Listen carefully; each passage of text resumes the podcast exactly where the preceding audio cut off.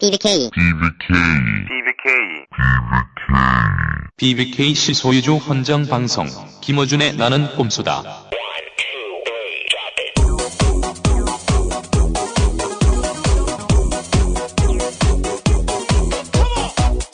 BBK 실 소유주 헌정 방송 공주 9회 시작하겠습니다.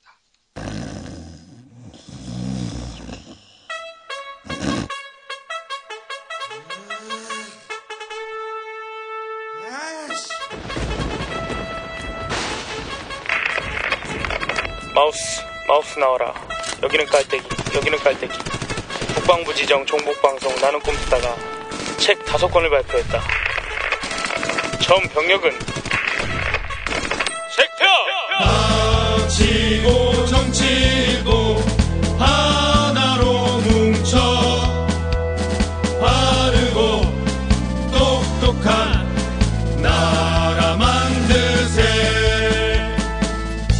2011년 최고의 책으로 선정된 김어준의 정치 교양서 닥치고 정치. 얼싸 좋다 BBK 주가 조작 돈다발 각하는 그럴 뿐 절대 아니니. 난해하고 어려운 BBK 문제 만화로 해설한다. 정봉주의 신간 BBK 완전 정복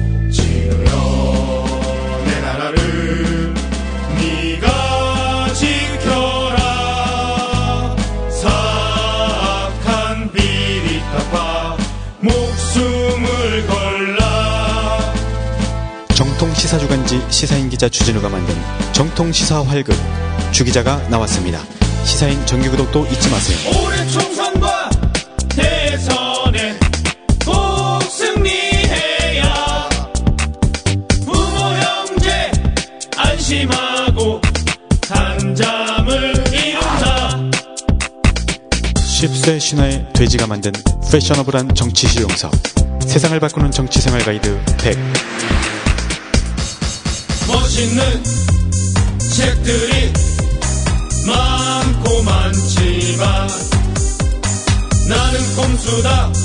에피소드 1 최고 멋진 책. 글로 듣는 나는 꼼수다. 1회부터 18회까지 그 내용을 담았습니다. 나는 꼼수다. 에피소드 1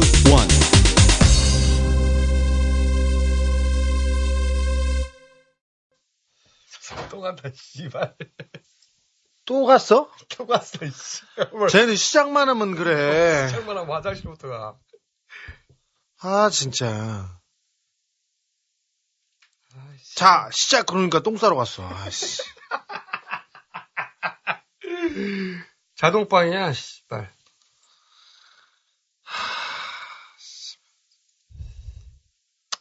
빨리 와! 벌써 왔어. 벌써 왔다니까. 심지어 손도, 손도 씻었어. 이거 어떻게 10초 만에 싸냐? 자, 하자, 하자, 하자. 네, 빨리 하자, 이제. 에, 오늘은, 어, 주진우 책 이야기부터 해야 되겠어. 제목, 주기자. 주진우의 주기자. 확정됐습니까? 네, 오늘 오후에 확정했습니다. 아, 주기자.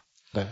어, 김총수안이 반영됐군요. 네, 음. 이제 소송 비용을 마련해서 더 큰 폭탄을 던지려고.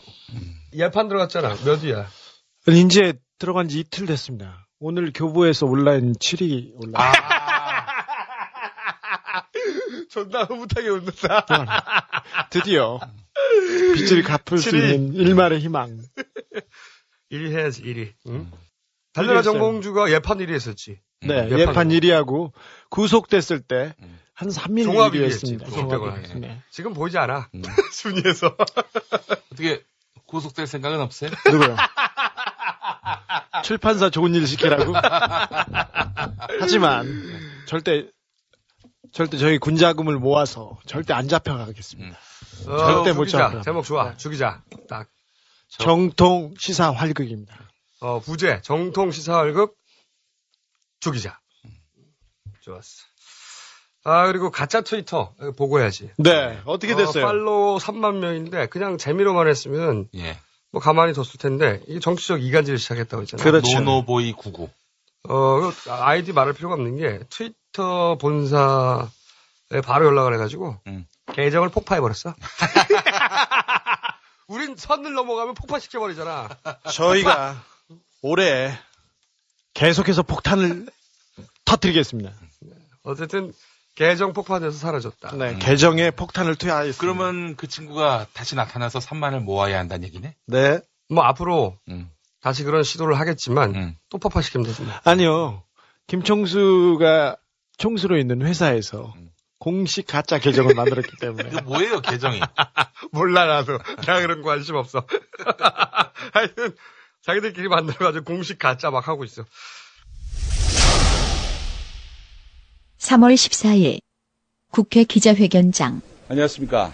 4월 11일 총선 서울 노원갑에 출마할 김용민입니다. 4월에 국민도, 야권도, 노원구도 꼭 웃을 수 있도록 하겠습니다. 2012년을 꼭 승리하겠습니다.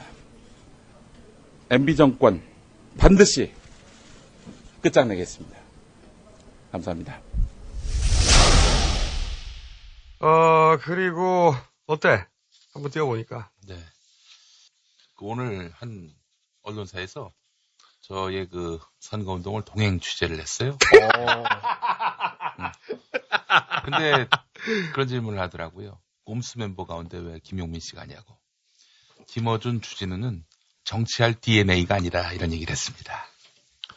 자세히 좀 얘기해봐. 더 자세히 얘기해봐요. 아침마다 어? 어. 지나는 시민 아무 분이나 붙잡고 명함을 던지면서 잘 부탁드립니다. 90도로 고개 숙이는 할 수 있어? 아니 거기까지 한다고 난 더. 더 더 이상 해 봐. 더 이상. 우리 새벽 5시에 일어나서 일단 밤 안- 12시까지 아니 일단 안 되겠다. 5시에 일어나야 된다. 모든 상가를 다니면서 어? 딴 건 뭐 있어? 그거 말고 뭐 있어? 새벽 5시에 교회 가서 말이죠. 어. 명함을 나누면서 어. 호감을 사기 위해서 예수 믿는 사람입니다. 또또 정치인 DNA가 뭐가 있어? 어떤 경우에 반응을 접하더라도 진심으로 진정성 있게 연기한다. 연기는 무슨 연기야 진짜 존경하는 마음으로 이렇게 고개 숙이고 예. 그 어떤 비판도 받아들이겠다. 시끄럽고 재밌는 일 없었어? 아, 운동 운동하면서 재밌었던 얘기를 해봐. 월계동 공릉동 말이죠. 야, 이 동네가 정말 강점이 뭐냐면요. 유대감, 공동체 의식 정말 대단합니다. 일단 배드민턴 동호회, 조기 축구회, 산악회 굉장히 많아요. 그런데 일단 그 조기 축구회를 한번 갔는데 와, 거기는 일단 막걸리를 먹고 그리고 축구를 합니다. 잔뜩 술이 취한 상태로 술 먹고 술 먹고 술 먹으면 달리기 안 되는데. 그렇죠. 그러니까 볼이 막 이렇게 어? 혼나가기도 하고 볼을 차야 되는데 남의 달, 막걸리 만탕 먹고 나서 네, 그렇지. 기본적으로 나- 새벽에 볼을 차야 되는데 남의 다리를 차고 근데 김 교수가 김 교수가 그 조기 축구에 가서 잘 좀 부탁드립니다 인사하고 예. 그다음에 축구도 좀 해. 아니 못하지. 이거는, 그럼- 어? 아 그런데 그분들이 봉주 언제 나오냐? 봉주가 보고 싶다 이러는 거예요. 어, 근데 먹기는 어떻게 먹어? 바빠서 아. 먹을 수나 있나? 식사는 꼬박꼬박 합니다. 많이- 근데 한 그릇만 먹어요. 한 그릇만? 한 그릇만 어떻게 한 먹어. 그릇만 먹어? 한 그릇만 먹어요. 아니 우리 용민이를 왜? 한, 그릇- 한 그릇만 먹어. 하수연이 음. 밥을 못 먹는다고가 아니라 한 그릇만 먹는다야? 근데 나의 어. 그런 그, 한 어. 그릇밖에 못 먹어가지고 슬프네. 나의 처지가 굉장히 서럽더라고. 그렇지. 고민이 많았겠네. 그런데 식단도 아주 단출합니다. 뭐? 갈비탕, 선지해장국, 갈비탕, 선지해장국. 아니 우리 용민이는 고기를. 먹어야 되는데. 그 시간이 급하니까 어. 탕으로 다 해결하는 거야. 흡입 하는구나 그냥. 네. 그런데 따지고 보니까 한 그릇만 먹는데 하루 여섯 끼를 먹더라고요. 시장 가면 또 간식 먹지. 그렇지. 근데 왜 살이 빠지나? 그 턱이 보여. 어, 많이 먹는데. 술을 안 마냐? 술? 술? 술, 아, 술도 아, 먹지. 일요일에 산악회, 조기축구에 도는데 술을 권하시는 거예요. 다 토탈 막걸리를 다섯 잔을 마셨더라고 보니까 내가. 그러니까 해롱해롱해. 하여간 선거 운동할 때 아침부터 저녁까지 정신이 없습니다. 그런데 알아봐 주시는 분들도 많이 계시고요. 선거운동 한다고 하니까 찾아와서 이렇게 격려해 주시는 분도 많고, 예. 눈물을 많이 흘리고 있습니다. 예. 아, 그런데 말이죠. 지역의 최대 현안이 있습니다. 뭐가? 이게 뭔데? 갑자기 지역에 최대 현안 씨발. 경- 이게 뭐야 이거? 춘천 갈 때 우리가 경춘선을 타잖아요. 어, 갑자기 깔때기 이거 네, 뭐야?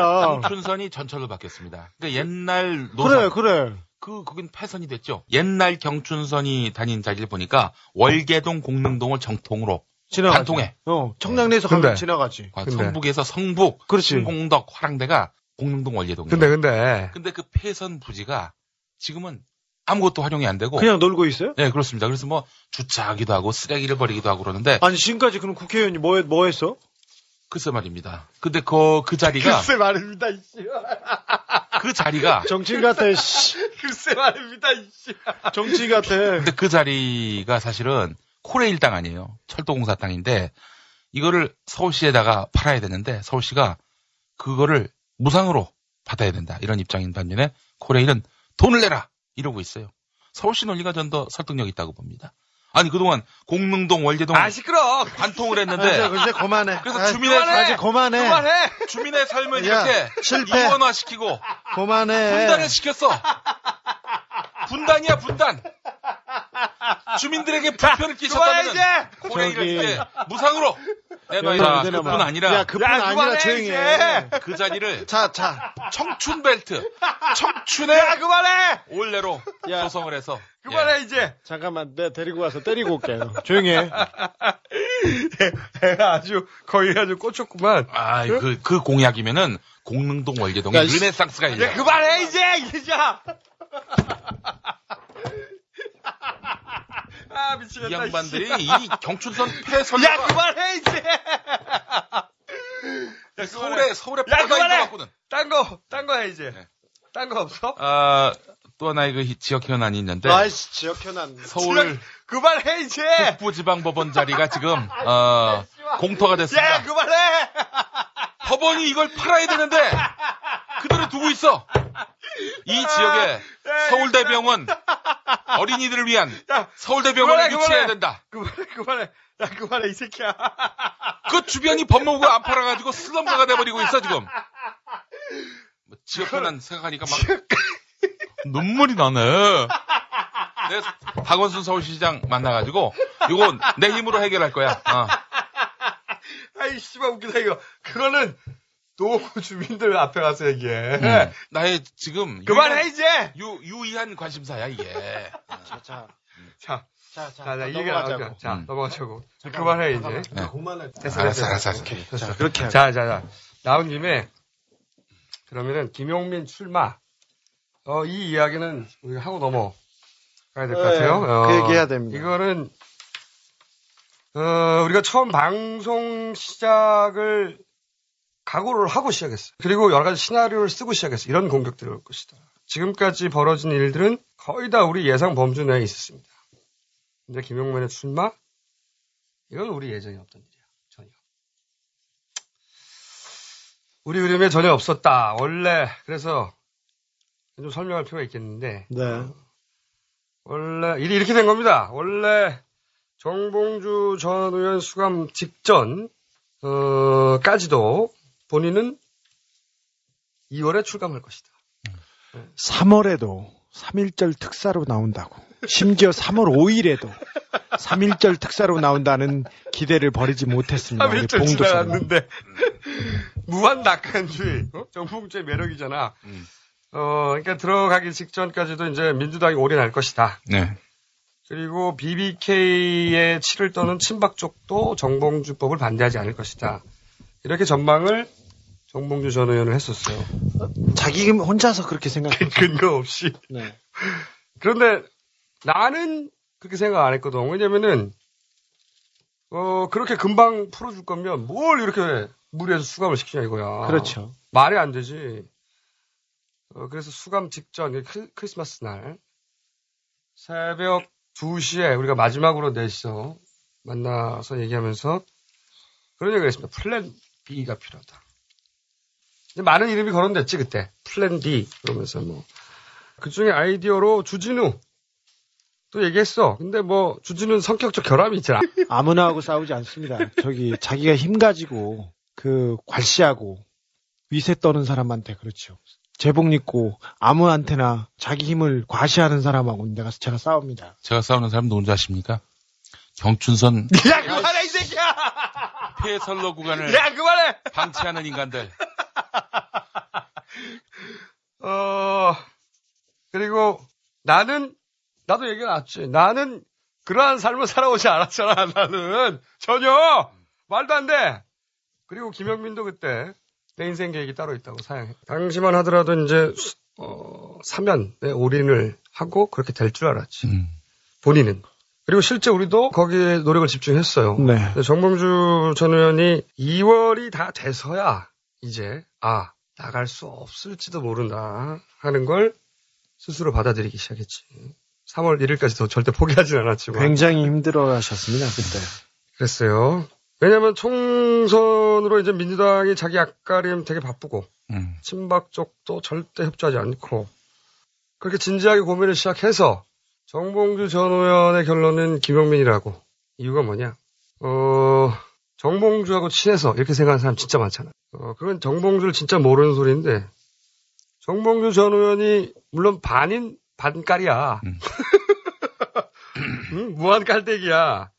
근데 동시에 뛰어난 전략가입니다. 맞아요. 자기 일만 제외하고 뛰어난 전략가. 자기는 맨날 떨어져. 평생 딱 한 번 붙어서 딱 한 번. 또 17대. 새누리당의 앞날에 대해서 누구보다도 아, 그거 잘 맞춰. 잘 맞추는. 이번에 잘 맞춰. 봉도사가 예. 예언했습니다. 새누리당 114석에서 막는다. 왜 114석에서 막느냐. 예. 그랬더니. 108배를 하다가 예. 염주를 돌려보니까 114개더래. 자기가 홍성에 홍생에 내려준 신선이라고 홍선이라고 자기가 이렇게 돌아다니고 있잖아요. 요새 수덕사 여성들한테 자꾸 오라고 해가지고 법회 열어준다고 부처가 여기 있다. 부처가 교도소에 있다 이렇게 예, 이러고 있어요. 상태는 여전해요. 그렇게. 여전한 그런 상태를 유지하는데 정봉주 전 의원은 김영민을 이런 이유로 택한다고 했어요. 첫째, 노원구 공릉동 월계동이 만만한 지역이 아니다. 유명 정치인이라고 쉽게 당선되는 것이 아니다. 그러면 이런 현실 인식. 두 번째로는 정확합니다. 김용민이 정치인 자질이 있다. 어, 이 치열한 지상파 시장에서 10년간 살아남은 시사평론가다. 네. 정책 이해도 높다. 그리고 한양대 겸임 교수 했고 결심하면 뚝심 더 좋다. 김용민한테 정치일 자질이 있다. 그리고 카를 고발했다가 억울하게 감옥에 간 자신과 정치적 동지가 직접 돌파하는 게 옳다. 그러면서 뭐라고 그랬냐면 노원구 공릉동 월계동에서 어, 자신이 감옥에까지 갔음에도 한나라당이 다시 한번 승리하면 자기는 도저히 받아들일 수가 없다. 그렇죠. 감옥 생활을 버틸 수가 없을 거다. 못 살겠다고 하셨어요. 어떤 사람은 또 그런 얘기를 해요. 1년 후에 어, 사면 복권되면 김영민이 스스로 사퇴하고 재보고를 해서 그거 다시 가져가려고 하는 거 아니냐. 이제 씨발 우리를 뭘로 보고 반장 선거도 아니고 제가요 경춘선 폐선로 그만해 이 새끼야 너는 새끼야 그거 그거 해결하지 못하면 조용히 해 이 새끼야. 너 지금 가만히 있어 정신 터가 이상해 거기 야, 갔다 오지 저 월- 빨대기도 변했어 월계동에 민주당이나 똑바로 가만히 하라 있어, 그래. 가서 잠깐만요. 내가 좀 민주당이나 똑바로 하라 내가 그러니까. 이야기할 기회를 좀 맞아 줘. 민주당이지 이제 어, 우리 야 죽었어 이제 민주당이 조금 있어봐. 야, 이게 야, 상태가 안 좋아. 야, 이게 어떻게 일주일 만에 이렇게 변하냐, 얘가. 피눈물이다. 야, 너좀 자라. 어? 김 교수, 좀 자. 지금 방송 시작하고 지금 아니 방송 전에도 나한테 계속 패솔로에 대해서 그래가지고 뉴욕에 가면 뉴욕에 가면 패솔로를 어떻게 했다는 둥 저렇게 했다는 둥 리우드자네이로 가면 패솔로를 어떻게 꾸미는 게 있다는 둥 난 거기를 청춘 벨트로 만들어서 조용히 해, 이 새끼야. 그만해! 그만해, 이제! 젊은이들이 유입되는 노원구를 건설할 내, 내 어떤 사명감을 갖게 됐어 내가. 자, 그만해, 내가, 자, 내가 어. 용민이한테는 이러려고 안 했는데 그러니까. 조금 저 구석으로 데리고 가야 되겠어. 자, 자. 그러나, 김호준 주진우는 처음에 반대했다, 이거야. 저는 원치 않았습니다. 끝까지도 어. 저희는 꼼수를 잘 만드는 게 이, 큰 싸움을 좀, 하는데 네, 유리하다. 이 땅에 좀 도움이 되겠다 이렇게 생각해서 저희들은 원치 않았습니다. 우리는 그게 더 큰 싸움을 하는데 유리하다고 판단을 했었는데, 그 우리가 동의한 이유는 뭐냐면, 나는 꼼수다를 하지 않았다면 정봉주는 감옥 가지 않았다! 명확한 사실입니다. 정봉주는 나는 꼼수다 때문에 감옥 갔고, 그리고 나는 꼼수 아니면 주진우가 구속될 뻔 하지도 않았고 김용민이 검찰에 출두할 일도 없었다. 이런 시도 우리를 죽이려는 시도는 올해 내내 멈추지 않을 거다. 하지만 그런 식으로는 절대로 우리를 멈추게 할 수 없다. 그럴수록 더 강하게, 더 독하게 싸운다는 걸 보여줘야겠다. 우리가 절대 쫄지 않고 정면으로 돌파 하는 모습을 보여줄 필요가 있다. 그게 큰 싸움에 유리할 수 있다. 그리고 김용민이 당선이 되면 한 사람의 국회의원이 어디까지 강해질 수 있는지 각하가 보게 될 것이다. 왜냐? 김어준, 주진우가 국회의원 김용민을 보좌할 거거든. 정파, 정당 넘어서서 여태까지 보지 못한 큰 싸움을 보게 될 거라 이거지. 그게 우리가 결국 동의한 이유입니다. 어, 그러면은 김용민이 몇 주 동안 고민하다가 어, 자기 결론을 얘기한 건 근데 한 줄이었어요. 그게 뭐냐? 갑자기 오늘 밤에 형 이번엔 내가 방패가 될게. 씨발. 좋다. 그러면은 정면으로 돌파해 보자. 이게 물론 우리가 비판도 예상했지. 정봉주 의원이 하도 떠들어 사람들이 현역인 줄 알아. 심지어는 지역구에서도 17대야 17대. 현, 현역인 줄 아는 할머니 할아버지들이 있습니다. 2008년 5월 말로 임기가 끝난 정봉주는 18대는 의원 아니에요. 18대는 한나라당이 가져왔어요. 그 지역은 네. swing vote 지역이에요. swing vote. 야당, 여당 이슈에 따라서 당선이 돼요. 정봉주 전 의원이 그렇다고 민주당 내에 계보가 있어? 없어요? 계파가 있어? 세력이 있어? 당 내에서도- 내에서 사실 무시당하던 의원이에요. 당직자 한 두 명이 개보라고 자기가 데리고 다녔는데 개보가 당직자밖에 없어. 당직자 두 명이에요. 안녕하세요 의원님 저 박영중이에요 뭐 언펜션 거. 네. 사건의 박영준. 그렇다고 김용민이 정봉주 전 의원 아들인가? 하긴 그 우리가 마지막 면회 갔을 때 아 이번 면회 갔을 네. 때 출마 어 한다. 한마디 해주세요. 그런데. 세습 이야기가 제일 먼저 나온다. 그랬더니 정봉주 전 의원이 김용민한테 마지막 말을 남겼어요. 이제서야 출생의 비밀을 너희들한테 알려주겠다. 용민아, 미안하다. 이제야 밝히는데 넌 나의 일란성 쌍둥이였어. 그래서 이게 씨발 무슨 마지막 멘트야 이게. 김용민은 바로 나다. 세월의 풍파 때문에 모양이 달라졌대요. 총선 끝날 때까지 못 오니까 한마디 하라니까. 넌 나의 일란성 쌍둥이였다. 이게 무슨 마지막 멘트야. 난 출생의 아, 비밀 씨발, 얘기 진짜. 나와서 내가 재벌의 둘째 아들이었어. 뭐그 얘기 나올 줄 알았어. 청모 회장 아들 난 그런 아들 둔 적이 없습니다 내 아들의 관심사는 청춘선 폐설로 아 요새 목이 사- 죽겠네 아주. 아 좀 사람처럼 좀 있어봐 좀. 어, 담배 좀 그만 피고. 아 진짜. 아 목이 안 나. 자, 그 지역구가 정봉주 전 의원이 손들어준다고 저절로 당선되는 것도 아니고 스윙보트 지역인데다가 현재 김영민이 결코 유리하지도 않아요. 사적인 삶을 다 팽개치고 잡혀간 정치적 동지를 대신해서 자기 인생 경로를 수정해 가면서까지 반드시 그 지역구를 탈환해서 각하한테 빅엿 안기고 정권 교체를 기여하겠다고 어렵게 결정한 거라고. 저 꼼수를 시작하면서 아, 모든 사리사욕은 다 내려놨습니다. 저희가 콘서트 하고 앵벌 해가지고 서버비 냅니다. 그리고 제가 8회에 처음 나왔는데 저 골방에서 떠드는 세 사람이 있는데 배경 화면으로 철창살이 보이더라고요.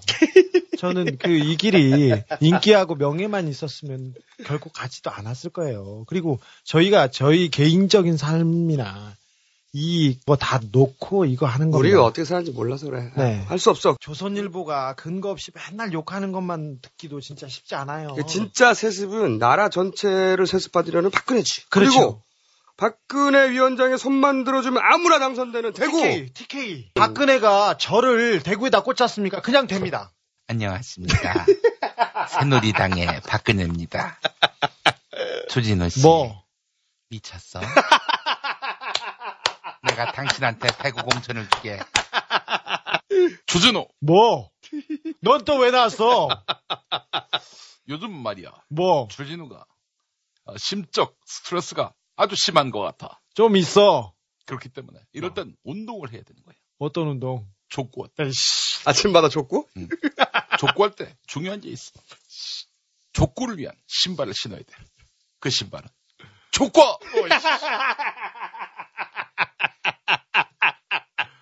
주진우, 왜? 건강을 유지하지 않으면 금방 세상을 떠날 수가 있다고. 그래. 세상을 떠나면 주진우, 뭐? 나쁜 짓 많이 했잖아. 어? 많은 사람들의 영혼에 상처를 입혔잖아. 그러면 지옥 가! 야, 족과 이거 재밌어, 족과. 딱 좋다. 족과. 뭐가 좋아요?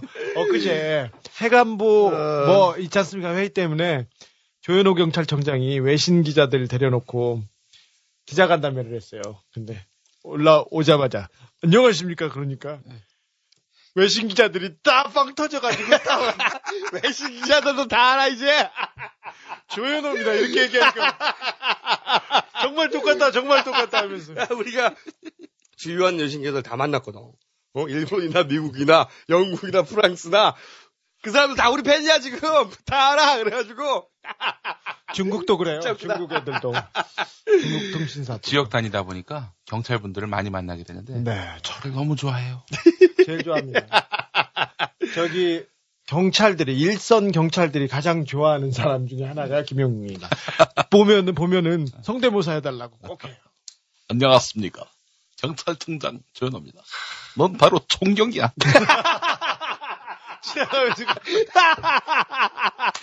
그렇게 했으면 경찰들이 뭐라 그래 뒤집어 뒤집어 난리가 나고. 자 야, 너 왜 교통, 너 왜 사이카 타? 경찰청으로 와! 승진시켜주게. 다시 한번 말하는데 그 지역 우리한테 유리한 지역 아닙니다. 김용민 불리한 지지율에서 출발하고요. 어, 그러니까 세습 같은 좋다 한가한 소리도 하지 말고 어 이거는 세습이 아니고 탈환이야. 진짜 세습은 이런 거지. 또 만 25세 사회 초년생 후보도 박근혜 비대위원장이 손만 들어주면 된다고 생각하는 그렇게 경상도는 자기들 땅이라고 믿고 있는 그렇게 진짜 세습이지, 씨발. 2012년 3월 13일 부산 사상구의 새누리당 손수조 후보 사무실을 찾은 박근혜 비대위원장. 손 후보가 이렇게 고향에서 그 젊은 패기로 이렇게 도전하는 모습이 신성한, 신선한 감동을 주고 있는 것 같습니다. 그런데 바깥으로 나온 박근혜와 손수조는 자동차 선루프 위로 몸을 내밀어서 카퍼레이드를 벌이는데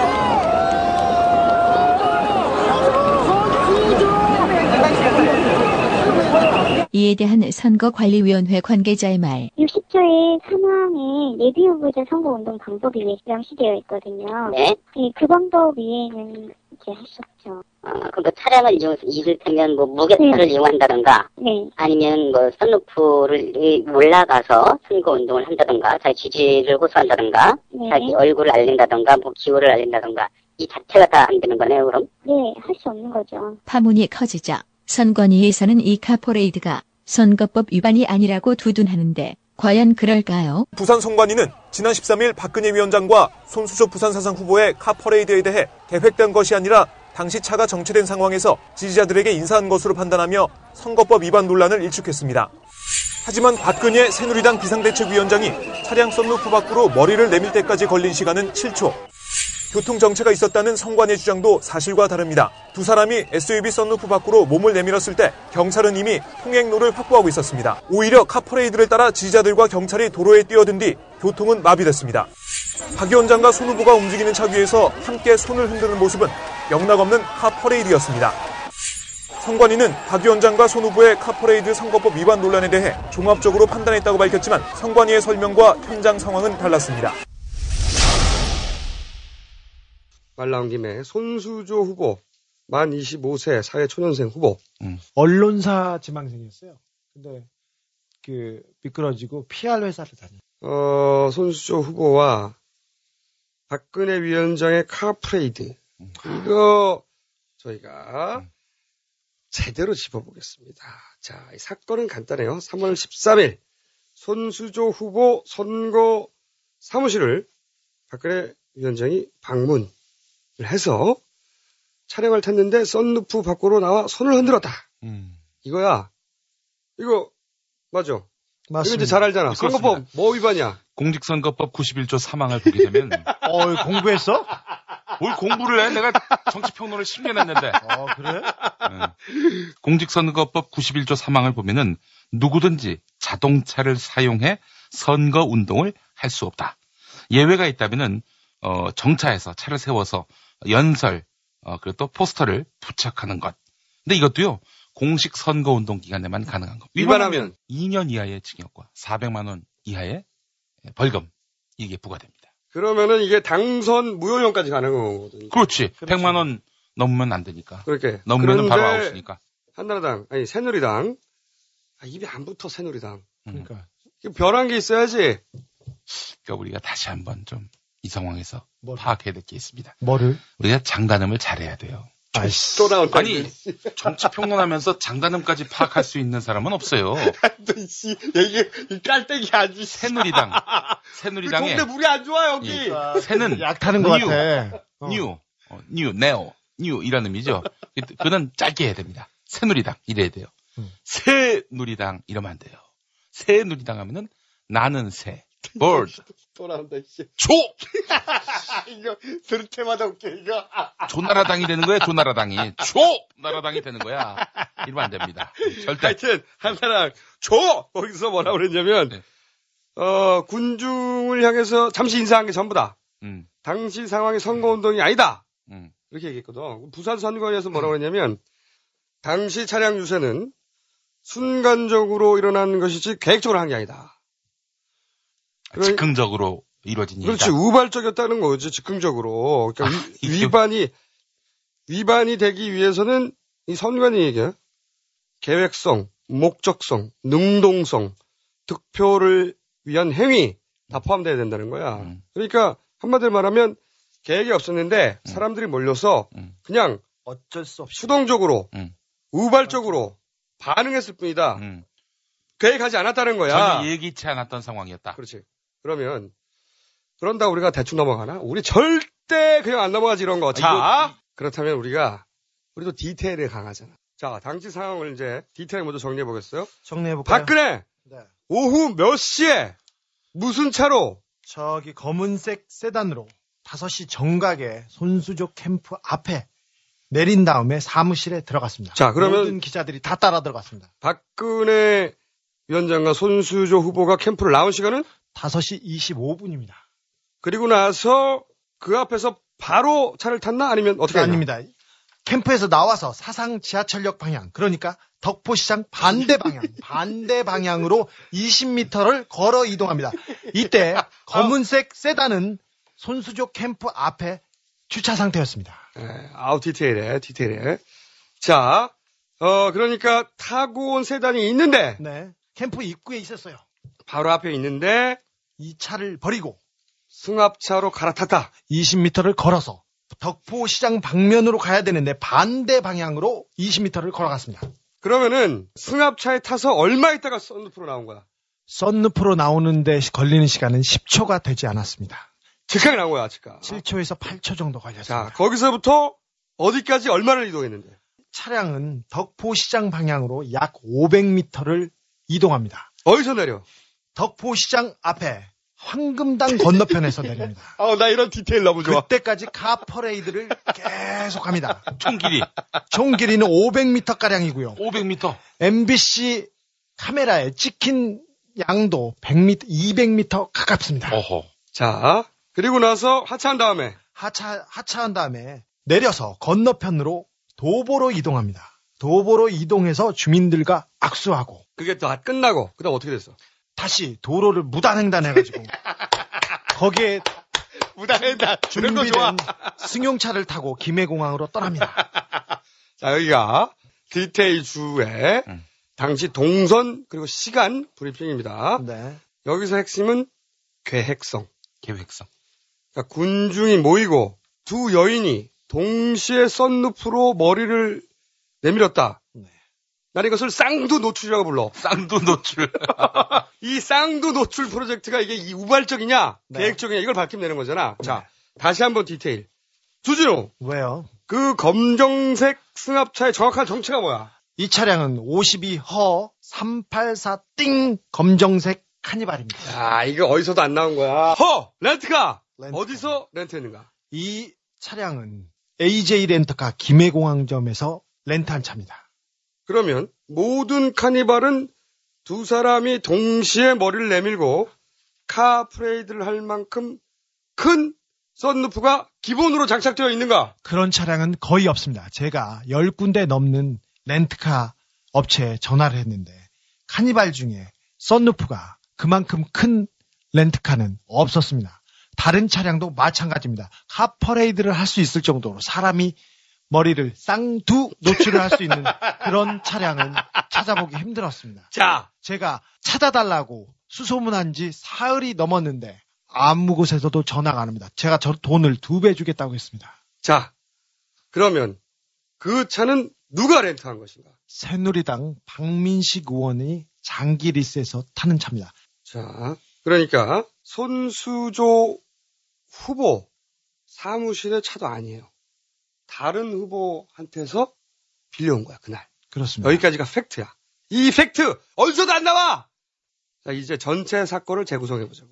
야 이거 벌써 목이 간다 이거. 아씨. 자 이제 이 전체 사건을 재구성해 보자고. 만 25세 사회 초년생 후보를 문재인 후보가 출마한 사상의 공천은 이거 뭐냐?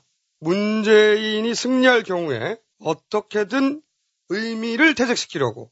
그렇게 어떻게 하려냐면 문재인 후보가 이겨도 아니 25세 사회 초년생 하나 이겨놓고 무슨 큰 의미를 부여하느냐. 그러면서 압도적인 표차가 안 나오면 사실상 손수조 승리 아니면은 야당 제1의 대권 후보가 겨우 25세 사회 초년생과 박빙 이런 소리를 하려고 하는 거거든. 그러니까 이런 걸 설계엿이라고 그래. 미리 설계해서 심는 거야. 설계엿? 설계엿이야 이게. 별엿이 다 있네.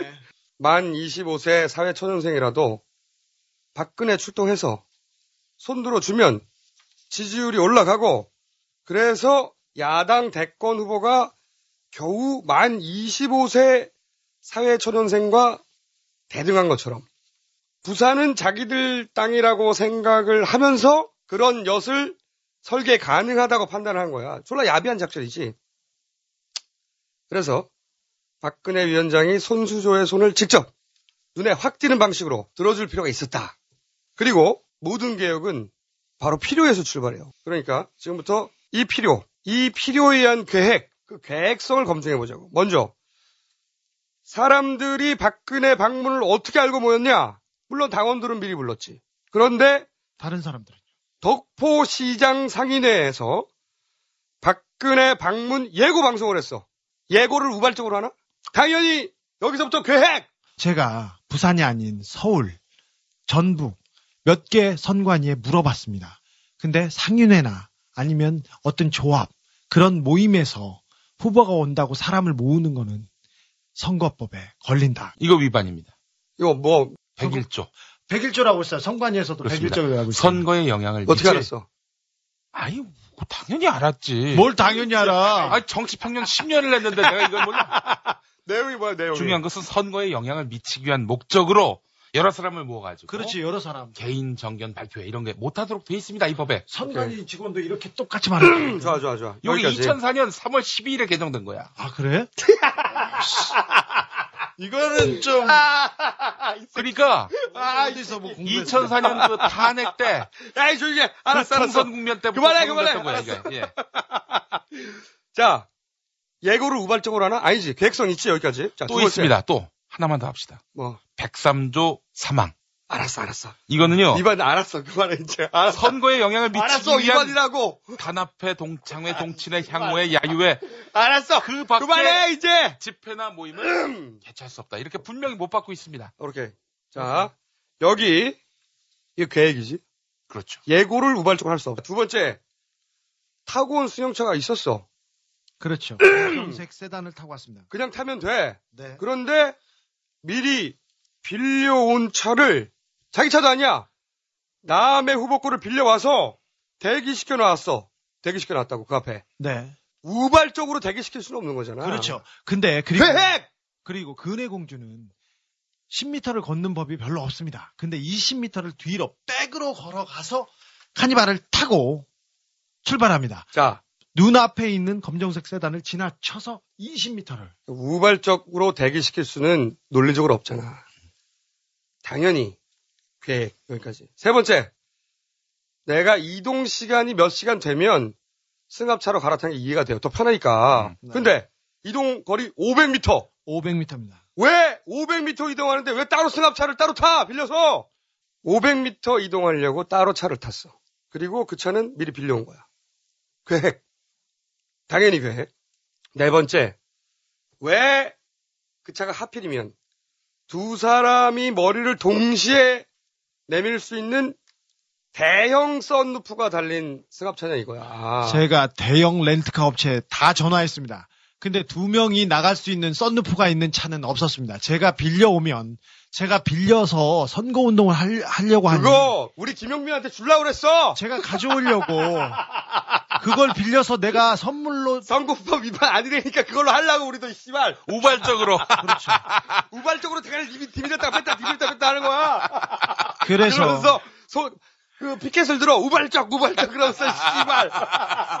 전혀 계획이 없었다. 제가 빌려달라고 지금 호소를 하고 다니는데 썬루프가 그렇게 대형으로 달린 카니발은 없다고. 자 원래 원래 정치인이 차 타고 가는데 사람들이 박수 쳐. 그럼 창문 내려요.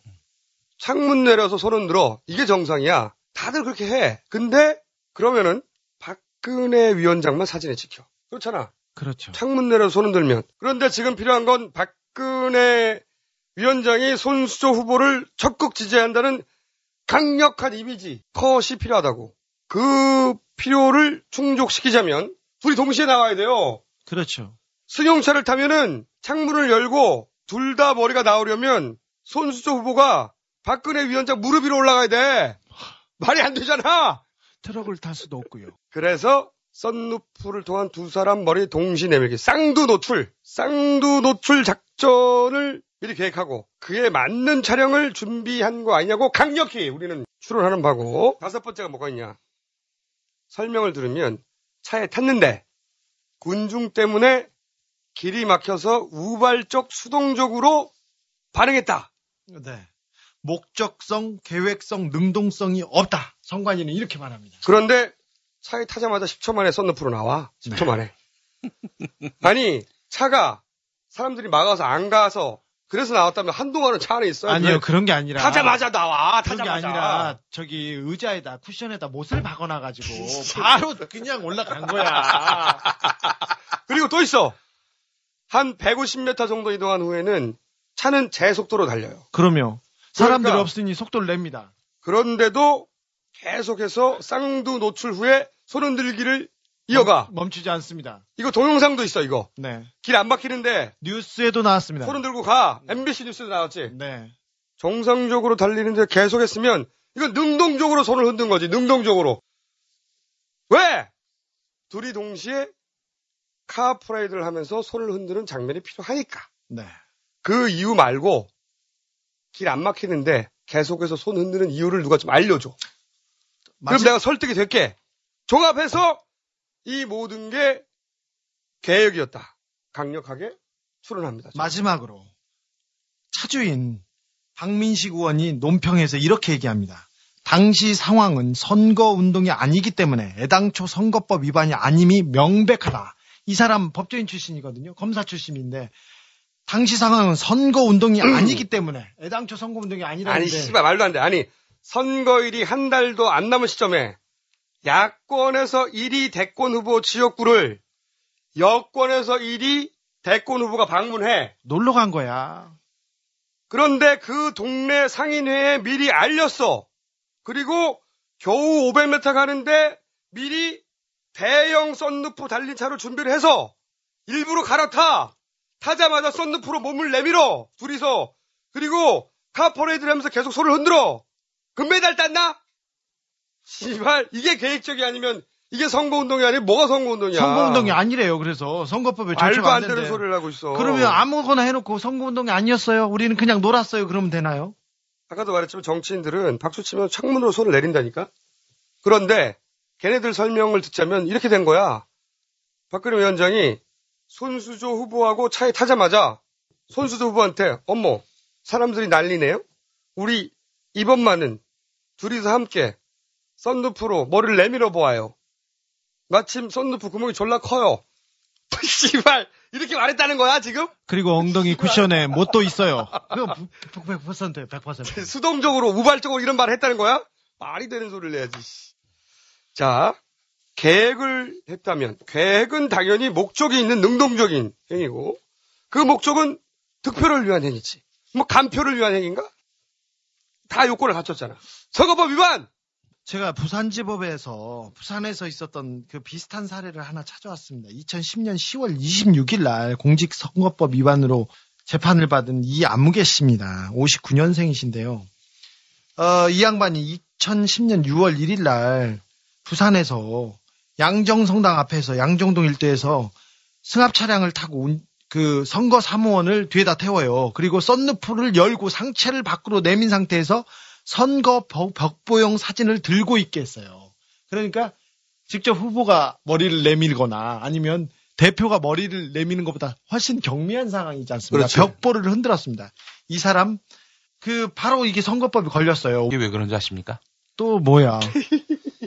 후보자가 어. 공개된 장소에서 어, 연설 대담을 위해서 자동차와 이에 부착된 확성 장치를 사용하거나 자동차에 선거 벽보, 선거 공보를 붙일 수 있는 외에는 누구든지 자동차를 사용해서 선거 운동을 할 수 없게 돼 있다. 왜요? 법이 돼 있습니다. 사고 날 가능성이 있기 때문에. 그래요? 아무튼 어, 이 양반이 자기 전문 분야 나왔다고 지금 계속 떠들어대네. 그러니까 좀좀 그러네. 너 사고 너무 날 가능성이 너무 깔때기 돼. 만약에 박근혜 위원장이 아니었고 거기가 문재인을 상대로 하는 손수조 후보의 문제가 아니었다. 이거 선거법에 바로 걸렸어. 거꾸로 문재인 후보가 똑같이 했다고 해봐. 문재인 후보가 한명숙 대표하고 둘이서 썬루프에 머리를 올리지 않습니까? 머리카락 나가는 사이에 낫 날라가고 칼 날라갑니다. 그리고 바로 아웃입니다. 이거는 말이 안 되는 거야. 저는 그런 얘기 절대 있을 수가 없습니다. 왜?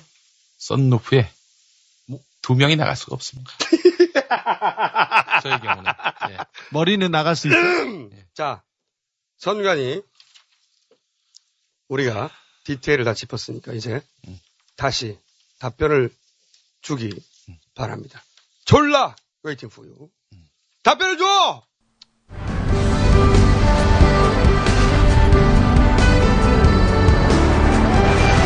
지금부터 이명박 대통령의 속마음 연설을 보내드립니다. 국민 여러분, 안녕하십니까? 불확실한 시대에 희망을 주기도 어려운데 삶의 무게를 더해주는 명박이가 이렇게 인사를 드립니다.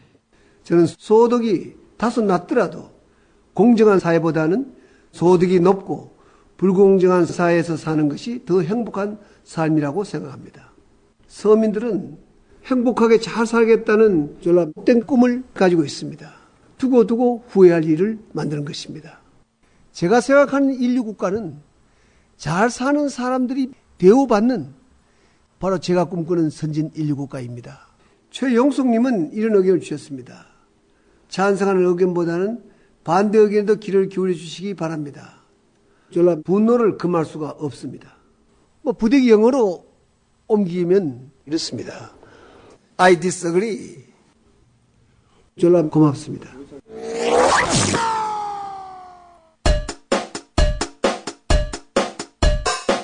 너 동국당이 어쩌다고요?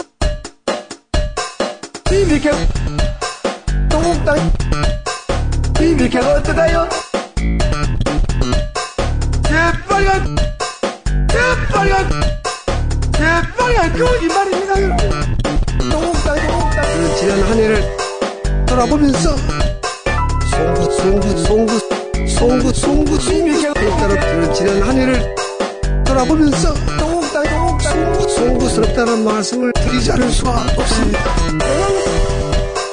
저는 이미게 이미게 저는 그러한 삶을 저는 그러한 삶을 저는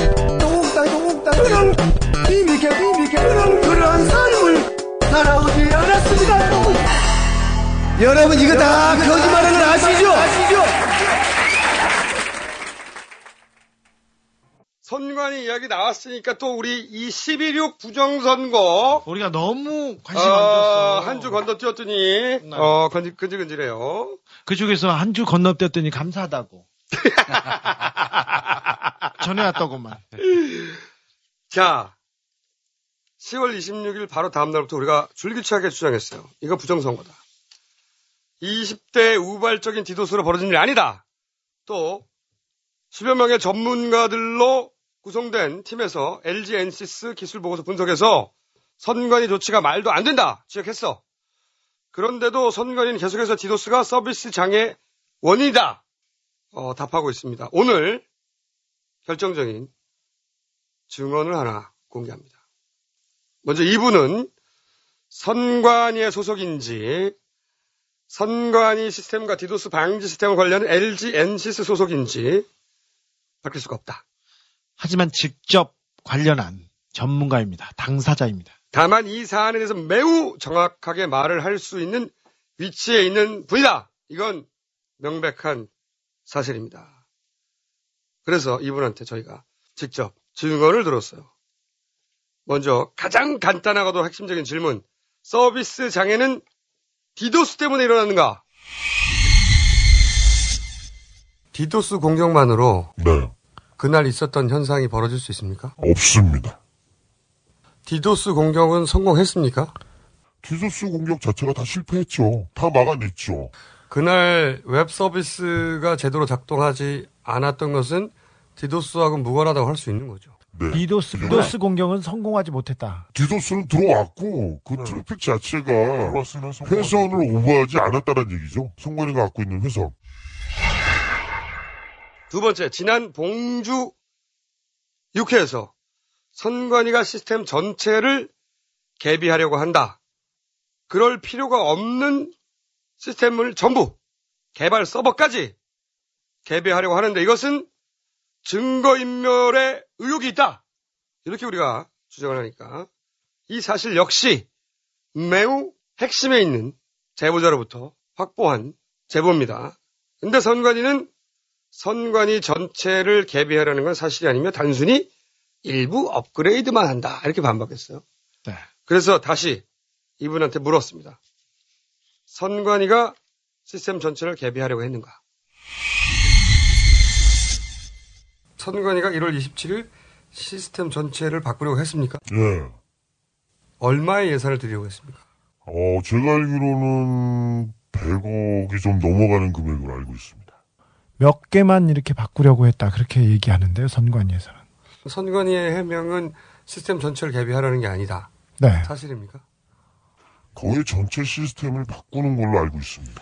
거의 전체인가요? 전체인가요? 전체인데 일부는 메모리의 확장이나 이런 게 있으니 거의 전체라고 말씀드리는 게 맞는 것 같습니다. 10월 26일 재보선이었고요. 4월 11일인데 네. 이렇게 촉박한 시간 동안 네. 이 전체 시스템을 바꾸는 게 가능합니까? 그게 불가능한 건 아닙니다. 다만 굉장히 촉박하죠.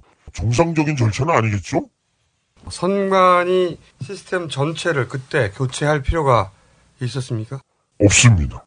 지금 시스템 가지고도 이번 총선 그다음에 12월 달에 있을, 있을 대선 다 치러냅니다. 그러니까 선관위 시스템 자체는 information이에요. 선관위 시스템에다가 우리가 투표를 하는 게 아니거든요. 전혀 문제 없습니다. 근데 선관위에서는 여러 가지 그 문제점을 보였기 때문에 지금 업그레이드해서 큰 선거를 대비해야 된다. 디도스 공격을 막는 장비가 한 대 있다라면 그거를 좀 늘리면 되고 회선이 부족하다. 회선을 늘리면 되는 거지. 그래서 저희가 주장한 게 이것이 증거인멸 아니냐. 어, 안타깝지만 그렇다고 볼 수밖에 없습니다. 그 개발 서버에서 뭔가가 일어났다라면 그 개발 서버에서 실제 성관이 운영 서버로 뭔가가 그 전달이 됐을 거고 그 로고들 5개월 전에 그 로고가 지금까지 살아있으리라고 생각은 안 하겠, 안 하고 있습니다만 그 로고만 살아있으면 은폐하려고 했던 그 모든 전모가 다 드러날 수 있을 것 같은데 그러면 참 안타깝습니다. 그래서 성관이가 아마 모든 시스템을 개비하려고 한 게 아닌가라고 판단을 합니다. 그렇게 이해할 수밖에 없다. 네. 지금 시스템으로 충분히 선거를 치를 수 있고 그리고 디도스가 걱정됐다면 디도스 방지 시스템을 더 몇 대 늘리거나 회선이 3개였는데 10개로 늘리면 되는 거죠. 당연하죠. 왜 시스템 전체를 바꾸냐 이해할 수 없다는 거죠 지금. 그런데 그렇게 1월 27일 날 시스템 전체를 개비하려고 했죠. 했죠. 세 번째로 지난 시간에 우리가 선관위가 LG 엔시스에 10월 26일 선거일에 서비스 장애가 디도스 때문이라고 언론 플레이를 요청한 적이 있다고 우리가 다시 한번 밝혔어. 네. 이거 우리가 말하니까 사람들이 긴가민가해. 아무 언론도 안 받아줘. 그래서 직접 물어봤어. 선관위가 LG 엔시스에 서비스 장애 원인이 디도스라고 말해달라고 요청했다고 하는 첩보를 저 희들이 입수해서 입수했습니다. 방송했습니다. 그리고 방송도 했습니다. 사실인가요? 사실입니다.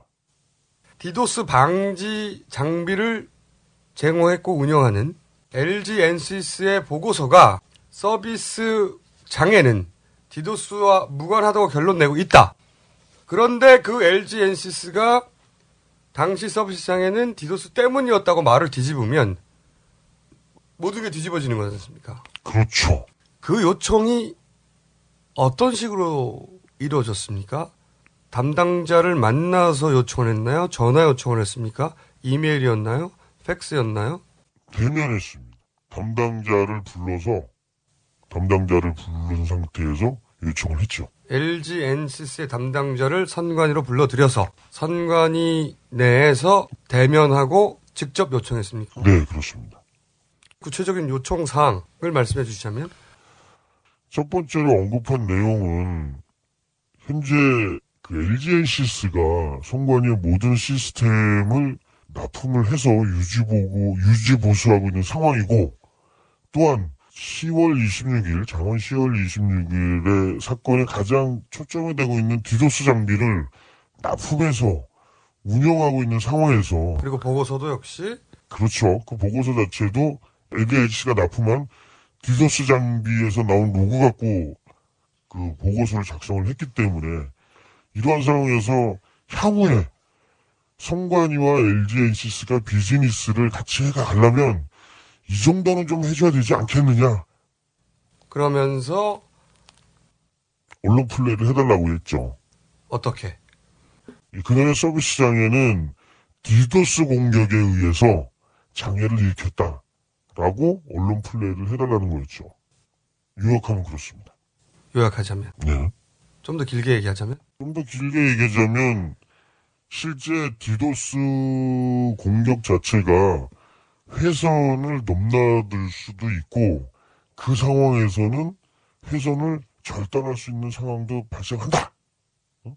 그래서 요번에 선관위의 장애 상황은 디도스 공격에 의한 상황이었다. 그날 회선을 두개 끄는 것도 서비스 장애가 발생한 것도 디도스 때문이었다고 LG 엔시스의 입으로 말해달라. 라고 요청했고, 그것을 언론에다가 글을 쓰거나, 혹은 인터뷰를 하거나, 이렇게 해달라고 요청한 건. 맞습니다. 선관위가 그렇게 구체적으로 요구를 했나요? 언론 플레이라고 얘기를 했으니 뭐 신문사, 신문이다 뭐 이런 얘기는 안 했지만 언론 플레이라는 단어를 예. 사용했습니까? 그렇죠. 선관위에서? 예, 예. 그러면 당시 1대1의 대면이었습니까? 아니, 아닙니다. 어, 성관이 직원도 몇 명 있었고요. LGNC 직원도 몇 명 있었죠. 여섯, 일곱 명 다 해서. 선관위 전산실에는 사무관이 몇 명이 없습니다. 그게 몇 월 며칠인지는 기억나지 않지만 확인할 수 있습니까? 혹시 나중에? 어, 확인 가능합니다. 근데 LG NCS 입장에서 보면 이미 그 보고서를 제출한 상태에서 그 보고서를 뒤엎는 또 다른 보고서를 내야 되지 않습니까? 그렇죠. 기술 보고서. 네. 근데 그렇다면 그거에 따르는 로그 데이터도 같이 내려와야 되는데 그 정도까지는 자신이 없었던 거겠죠. 그걸 다 뒤집는다는 게. 그렇죠. 어쨌든 당시 LG NCS는 받아들였나요? 거절했나요? 선관위 요청. 거절했죠. 지난 방송에서 선관위 회선이 3개인데 의도적으로 회선 2개를 스스로 다운을 시켰다. 선관위가. 회선을 거꾸로 더 느려야 하는데 스스로 줄였다. 그래서 오히려 회선 하나로 트래픽이 집중되도록 만들었다. 그래서 말도 안 되는 조치다 했더니 선관위가 손바닥 TV에 보낸 답변서를 보면 그 결정이 기술적 관점에서 논란의 여지가 있으나 당시 긴박한 상황에서 내린 결정의 진정성을 부정하는 건 아닐 거다. 이게 무슨 말이냐면 말 어렵겠네. 그러니까 논란의 여지가 있다는 말을 처음으로 했어, 처음으로. 그런데 요지는 기술적으로 가능한 결정이었다. 그러니까 이걸 기술 논쟁의 프레임으로 끌고 가려고 합니다, 지금. 선관위의 작전은. 아, 상식적으로는 아닌데 기술적으로는 전혀 불가능한 결정은 아니었다. 그렇죠? 그러니까 다급한 가운데 기술적 판단 미스를 했을 뿐이다. 절대 아닐 거리요. 단순 과실로 이제 네, 몰고 가려는 거죠. 이제. 근데 IT 전문가가 아니고 일반인이면 그럴 그럴, 수도 수 있지. 있나? 어, 그럴, 수도 있는 거 아닌가? 이렇게 생각할 수 있어요. 그래서 또 이분에게 우리가 물었습니다. 이렇게 세 개 중에 두 개를 스스로 절단해놓고 이게 기술적으로 가능한 조치라고 한다. 이게 기술적으로 가능한 조치냐? 일반인들이 듣기에 아니 디도스 공격이 들어오니까 KT 쪽으로 들어오니까 그 선을 끌었다고 하는데 전문가가 아니다 보니까 이것이 판단 착오이냐 아니면 판단 착오라고 할 수 없는 종류의 결정이냐 이거 구분이 안 가잖아요. 그럼 제가 비유를 한번 들어볼게요. 소방관이 불을 꺼야 됩니다. 모래를 뿌려야 되는데 이 화재의 종류가 물을 뿌렸어요. 이건 판단 착오일 수 있어요 그때. 네. 그런데 불이 났는데 기름을 부었어요. 이거는 판단 착오의 범주가 아니잖아요.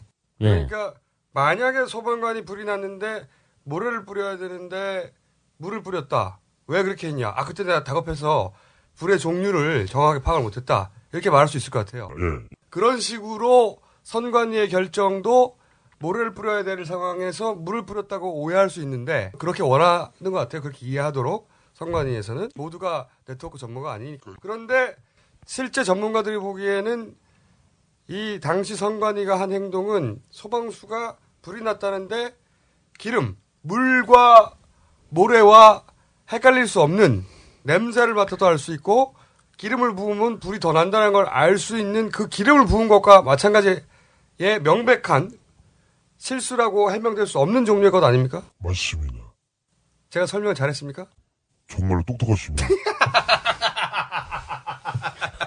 그러니까 선관위에서 계속 몰고 가려고 하는 방향은 마치 이것이 다급해서 일어난 실수다. 실수, 라고도 판단 착오다. 실수라고도 얘기 안 하죠. 지금은 안 하죠. 네. 판단의 결과로 이런 판단도 할 수 있었다 당시로는. 그렇게 얘기할 수밖에 없겠죠. 해명할 수 있는 방법이 없잖아요. 근데 이 판단이 선관위의 판단이 전문가가 보기에는 말도 안 되는 기름으로 불을 끄고 있는 그 상황이 맞습니까? 어, 해석하지만 그렇게 해석할 수밖에 없겠네요. 정말 그 담당자가 그 상황이었더라면 KT한테 전화를 해서 디도스로 공격당하고 있어. 들어오는 IP들 대피소로 돌려줘.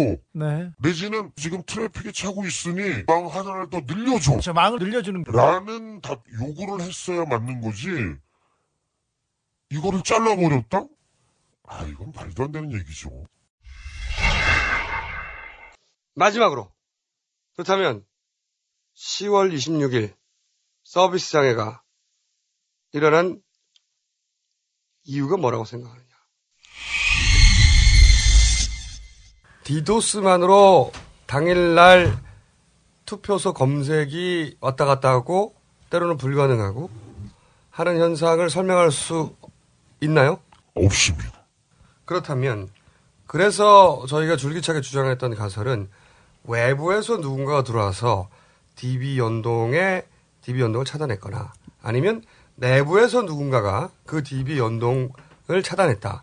둘 중에 하나 외에는 그날의 현상을 설명하기 어렵다. 그렇죠. 그날의 현상을 설명하는 게 불가능하다. 예. 두 개의 가설을 처음부터 제기해 왔고 두 개의 가설 여전히 살아 있습니다. 최근에 어, 대응들을 보아 보면서 아 이것은 아무래도 내부 차단설이 더 어, 가능성이 높은 게 아니냐. 그렇지 않다면 이렇게까지 숨길 이유가 없지 않느냐. 외부에서 해킹을 한 거라면 디도스를 당한 것처럼 해킹을 당한 거니까 공개 못할 이유가 없지 않습니까?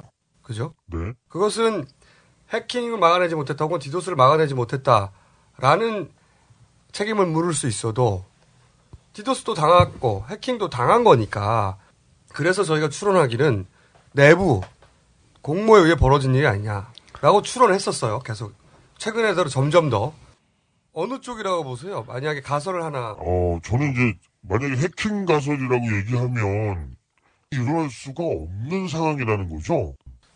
보시기에 해킹에 의해서 DB 연동을 끊었을 가능성은 낮다. 그러면 남는 가능성은 그날 그 상황에서 그런 현상을 벌어지게 하는데 내부에서 누군가 그걸 하지 않는 한 그런 현상은 벌어지기 어려운 거 아닙니까? 네. 보이지 않는 몸통? 그에 의해서 프로그램을 수정을 했다. 라고 얘기할 수밖에 없을 것 같습니다. 그렇지 않고는 절대로 그런 현상이 일어날 수가 없습니다. 정리하면 디도스만으로 당일날 투표소 찾기가 제대로 작동하지 않은 걸 설명할 수는 없다. 없다. 두 번째로 그렇다면 외부 해킹에 의한 것이거나 내부 작업에 의한 것둘 중에 하나인데 해킹이 아니라 내부 작업의 가능성이 높다. 네. DB 연동을 그 내부자가 끊었다. 그 끊었다는 건 선을 끊었다는 게 아니라 어, DB 연결이 안 되도록 프로그램을 가지고 장난을 쳤다. 네. 그렇게 이해할 수 있습니까? 가장 정확한 얘기입니다. 자, 어디서도 들어본 적이 없는 내부 깊숙이 있는 이 사안에 대해서 매우 잘 알고 있는 분의 직접 증언이었어요. 이래도 부족할 건가? 선관위 우리가 어디까지 가야 되는 건지 저희도 가늠이 안 됩니다. 어서 선관위의 공정성을 위해서라도 모든 것을 털어놓고 이번 선거를 치르기 바랍니다. 우리 절대 물러서지 않습니다. 우리가 얼마나 더 많이 가지고 우리 얼마나 집요한데 씨발. 알면 놀랍니다. 절대 안 물러서. 디도스 문제와 관련한 우리의 관심 중요합니다. 그러나 우리가 더 깊이 예, 주목해야 될 사안이 있습니다. 경춘선. 야, 씨! 이 중요한데! 이 중요한데, 씨! 아! 아, 나 못 갔어, 이제. 자, 자, 아, 야, 자, 씨. 야, 웃기지 마, 그만. 나못 가서, 이거.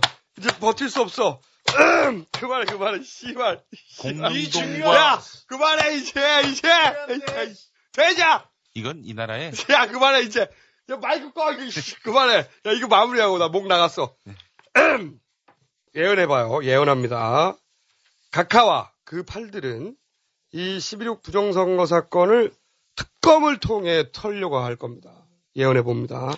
기술적인 판단 미스에 의한 과실, 그리고 아마도 외부 해킹이 존재했다. 이 정도의 프레임을 저는 예상해 봅니다. 특검에서. 그러니까, 디도스 외에도 외부 해킹이 존재했다.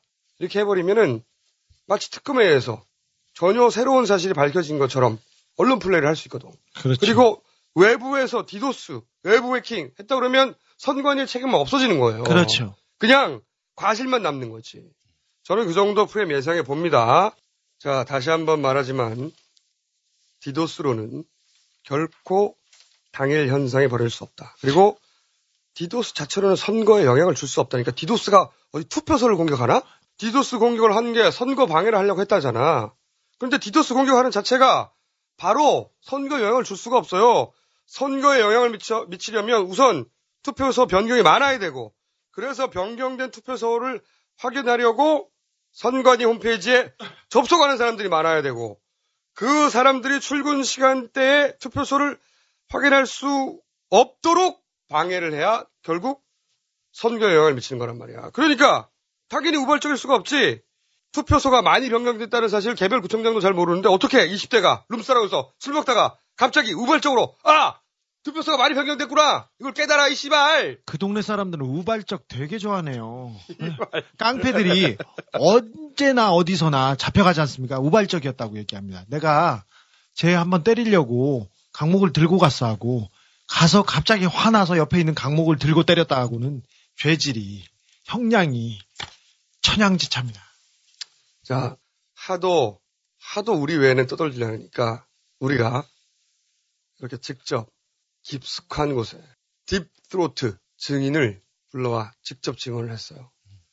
이거 거대한 범죄 일부입니다. 어, 그래서 우리는 4.1 총선을 반드시 이겨야 돼. 총선에 지면 이거 묻힌다? 다시? 씨발? 우리밖에 이- 안 떴다 계속? 이미 지금 이 선관위를 테러한 이런 진짜 중차대한 문제 있는데 다, 다 묻히고 있어요. 아유, 참 외롭네요. 왜? 표준과 관련해서 이런 입장을 이야기하는 사람이 나밖에 없어. 어. 경춘선. 아, 야, 못 간대, 그만. 그래서 그래서 내가 국회에 가가지고 형들과 함께 바꾸려 하는 거 아니겠습니까? 이 세상을. 그랬어? 예. 좋아, 좋아, 좋아. 거기까지. 디도스. 경춘선 그만 얘기해, 경춘선. 아, 알았어. 이거 그럼 이거 얘기할게요. 서울 북부지법 자리가 지금 공릉도 야, 그만해! 그만해, 이 새끼야! 그 지역에 야, 그만해! 그만! 자, 그만. 아, 김 후보. 네. 입 좀 닥쳐, 이제. 어서 깔때기질이야. 그럴 리가 없다. 그럴 리가 없다. 그럴 리가 없다. 그럴 리가 없다. 말,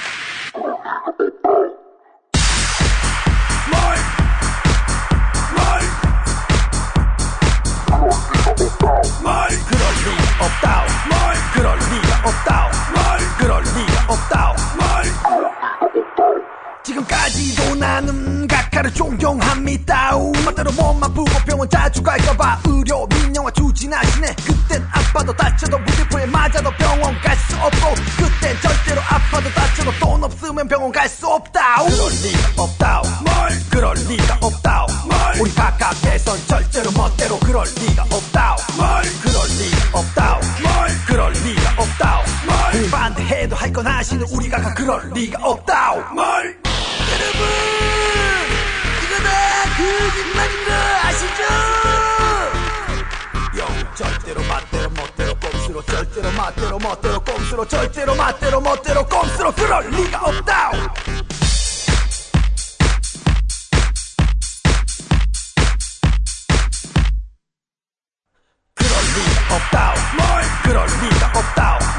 그럴 리가 리가 없다 뭘 그럴 리가 없다 뭘 그럴 리가 없다 뭘 나기 전부터 각가를 사랑합니다 미국 소고기 맘대로 먹으라고 FTA 날치기 추진하시고 무너지는 4대강 전년도로 만들어 주셨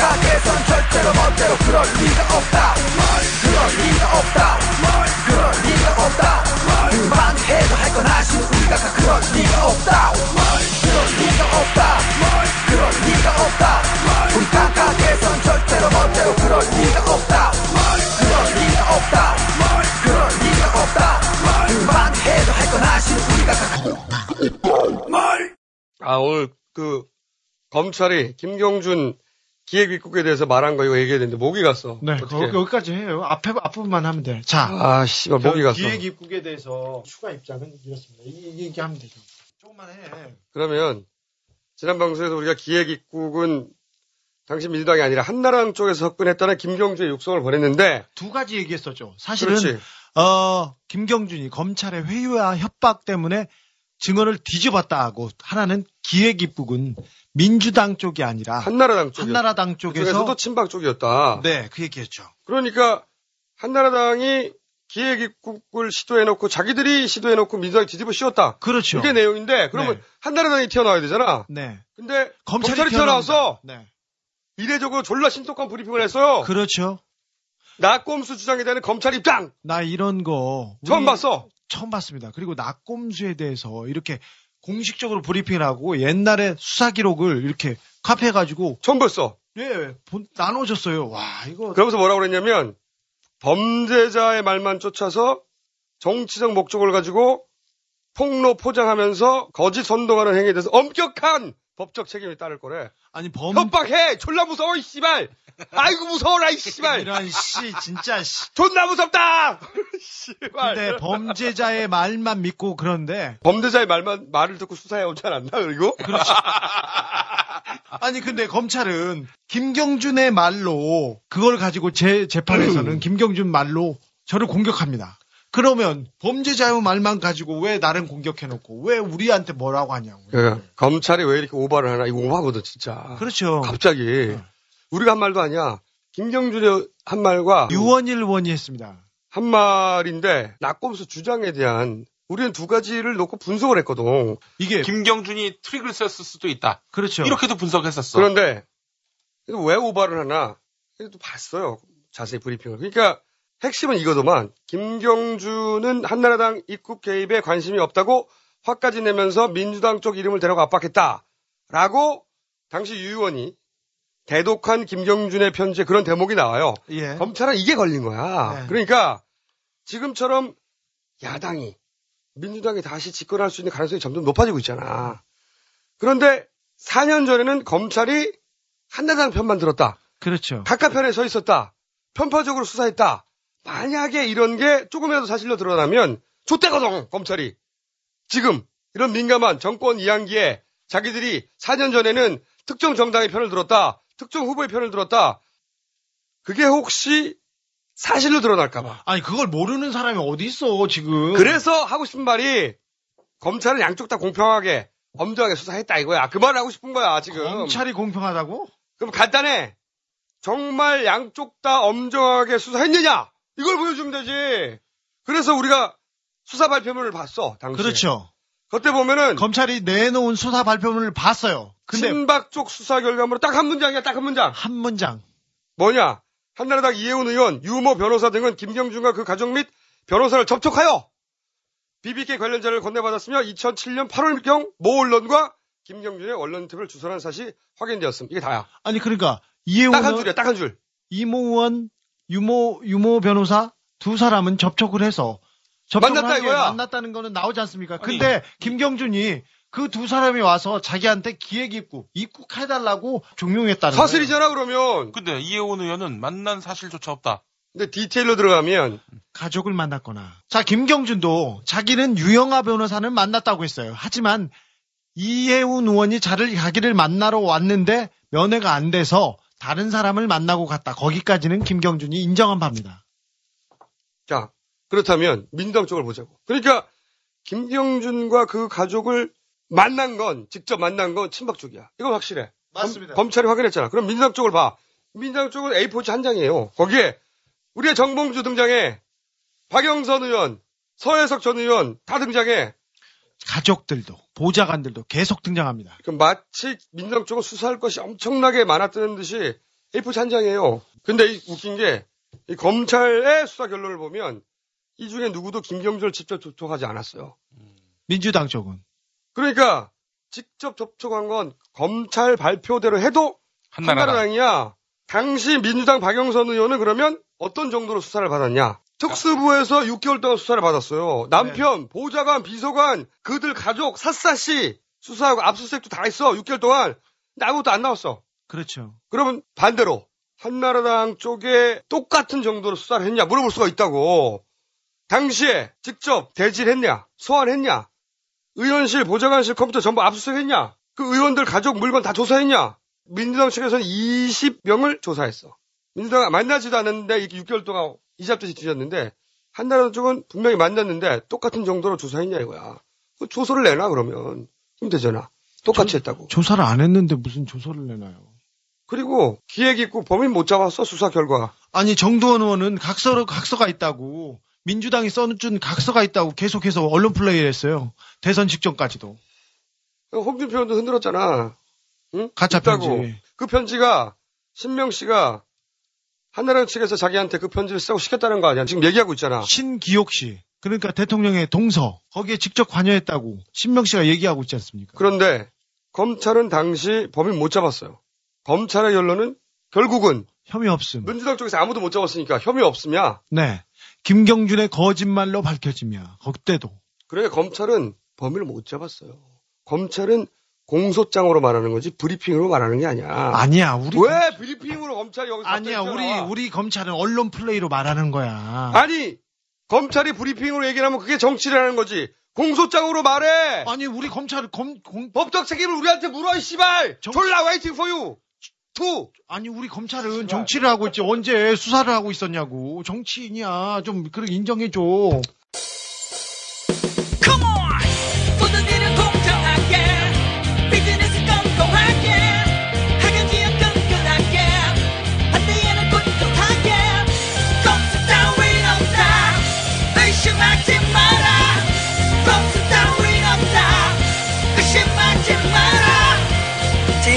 큰 스승은 어머니가 아닌가 뭐 그런 생각하고 있습니다. 어머니로 들으시면 곤란하다 막 그런 생각하고 있습니다. 마무리하자 이제. 이 사람들이 제일 많이 물어보니까 근데 우리 목사들 되지. 김 후보. 아, 씨발 김 후보. 김 후보 물어보는 게 계속 하냐 나는 꼼수다. 당연하지. 하지요. 꼼수다를 하고 강력하게 하려고 두 번째로 말하 많이 물어보는 게 이거야. 이걸 앞으로 어떻게 할 거야? 걱정하지 마세요. 우리에겐 우리에겐 선거 기간 동안을 위해 개발해야 되는 것이 있다. 우리에겐 조가 있다. 자, 조! 조! 저게 있어요. 저는 안 돼요 아직 저 내공이 안 돼. 우리한테는 어 그렇죠. 뭐 우리한테는 뱃속에서 우러나오는 조! 우리한테는 조! 가 서민보. 있습니다. 조! 중동. 조! 현호. 조가 나오면 우리가 출마 선언할 때, 호에 만들 때, 마지막에 조! 고 있잖아. 네. 앞에 거는 한 큐에 녹음을 했는데, 이거는 한 30분 동안 조 하나만 외쳤어요. 네. 내공이 딸려서 배심이 딸려서 엔지 컷! 엔지 컷 넣어, 여기서. 응? 마지막으로 검찰 출두라는 가슴 떨리는 선물을 준 나경원 전 의원과 정당 지지율 40%를 1년 만에 회복했다고 동네방네 떠들어대는 새누리당에게 이 말을 전하고 싶습니다. 조! 조! 조! 조! 조! 조! 조! 조! 조! 조! 조! 조! 아유. 제일 중요해, 조가. 조! 조! 조! 조! 조! 조! 힘이 빠져서 그래. 문을 좀 닫고 쉬었다가 해. 닫고 하려면. 쉬었다가 해봐. 네가 지난번 했던 거는 조! 어, 약간 비슷해. 어. 조! 조진호! 조! 아유, 그만해, 그만해, 아유. 아, 그리고 저희가 성악가, 저희 공연에 함께 하시는 교수님, 성악가로부터 김용민 헌정 조가를 받았어요. 조 갑니다. 그래서 우리 공연에서 부르고 있습니다. 조가!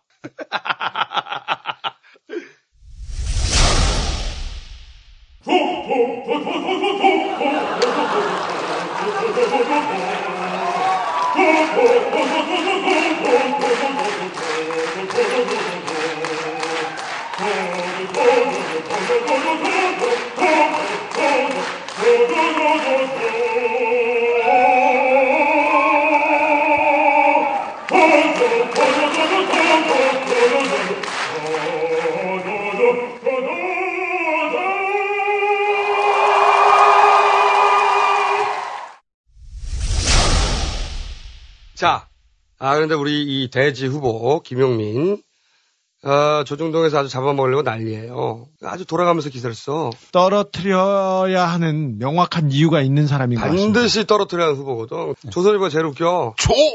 선일보. 아. 방송, 한 방송에서 욕을 50회 했대, 씨발. 연락 열심히 공부해가지고, 언론고시 봐가지고, 씨발. 위대한 조! 손을보기 들어가가지고, 한 방송에서 욕 50번 했더니, 새거 앉았어. 하나, 둘, 셋, 넷, 씨발. 탐사보도에 새 장을 열었습니다. 야, 씨발. 욕 50번, 씨발. 나 웃겨가지고. 들으면서 욕하면, 하나 체크, 체크. 발을 정자. 아, 지읒 발을 정자. 아, 웃겨 죽겠어, 씨. 시옷 상시옷 나오면 AB 이렇게 어.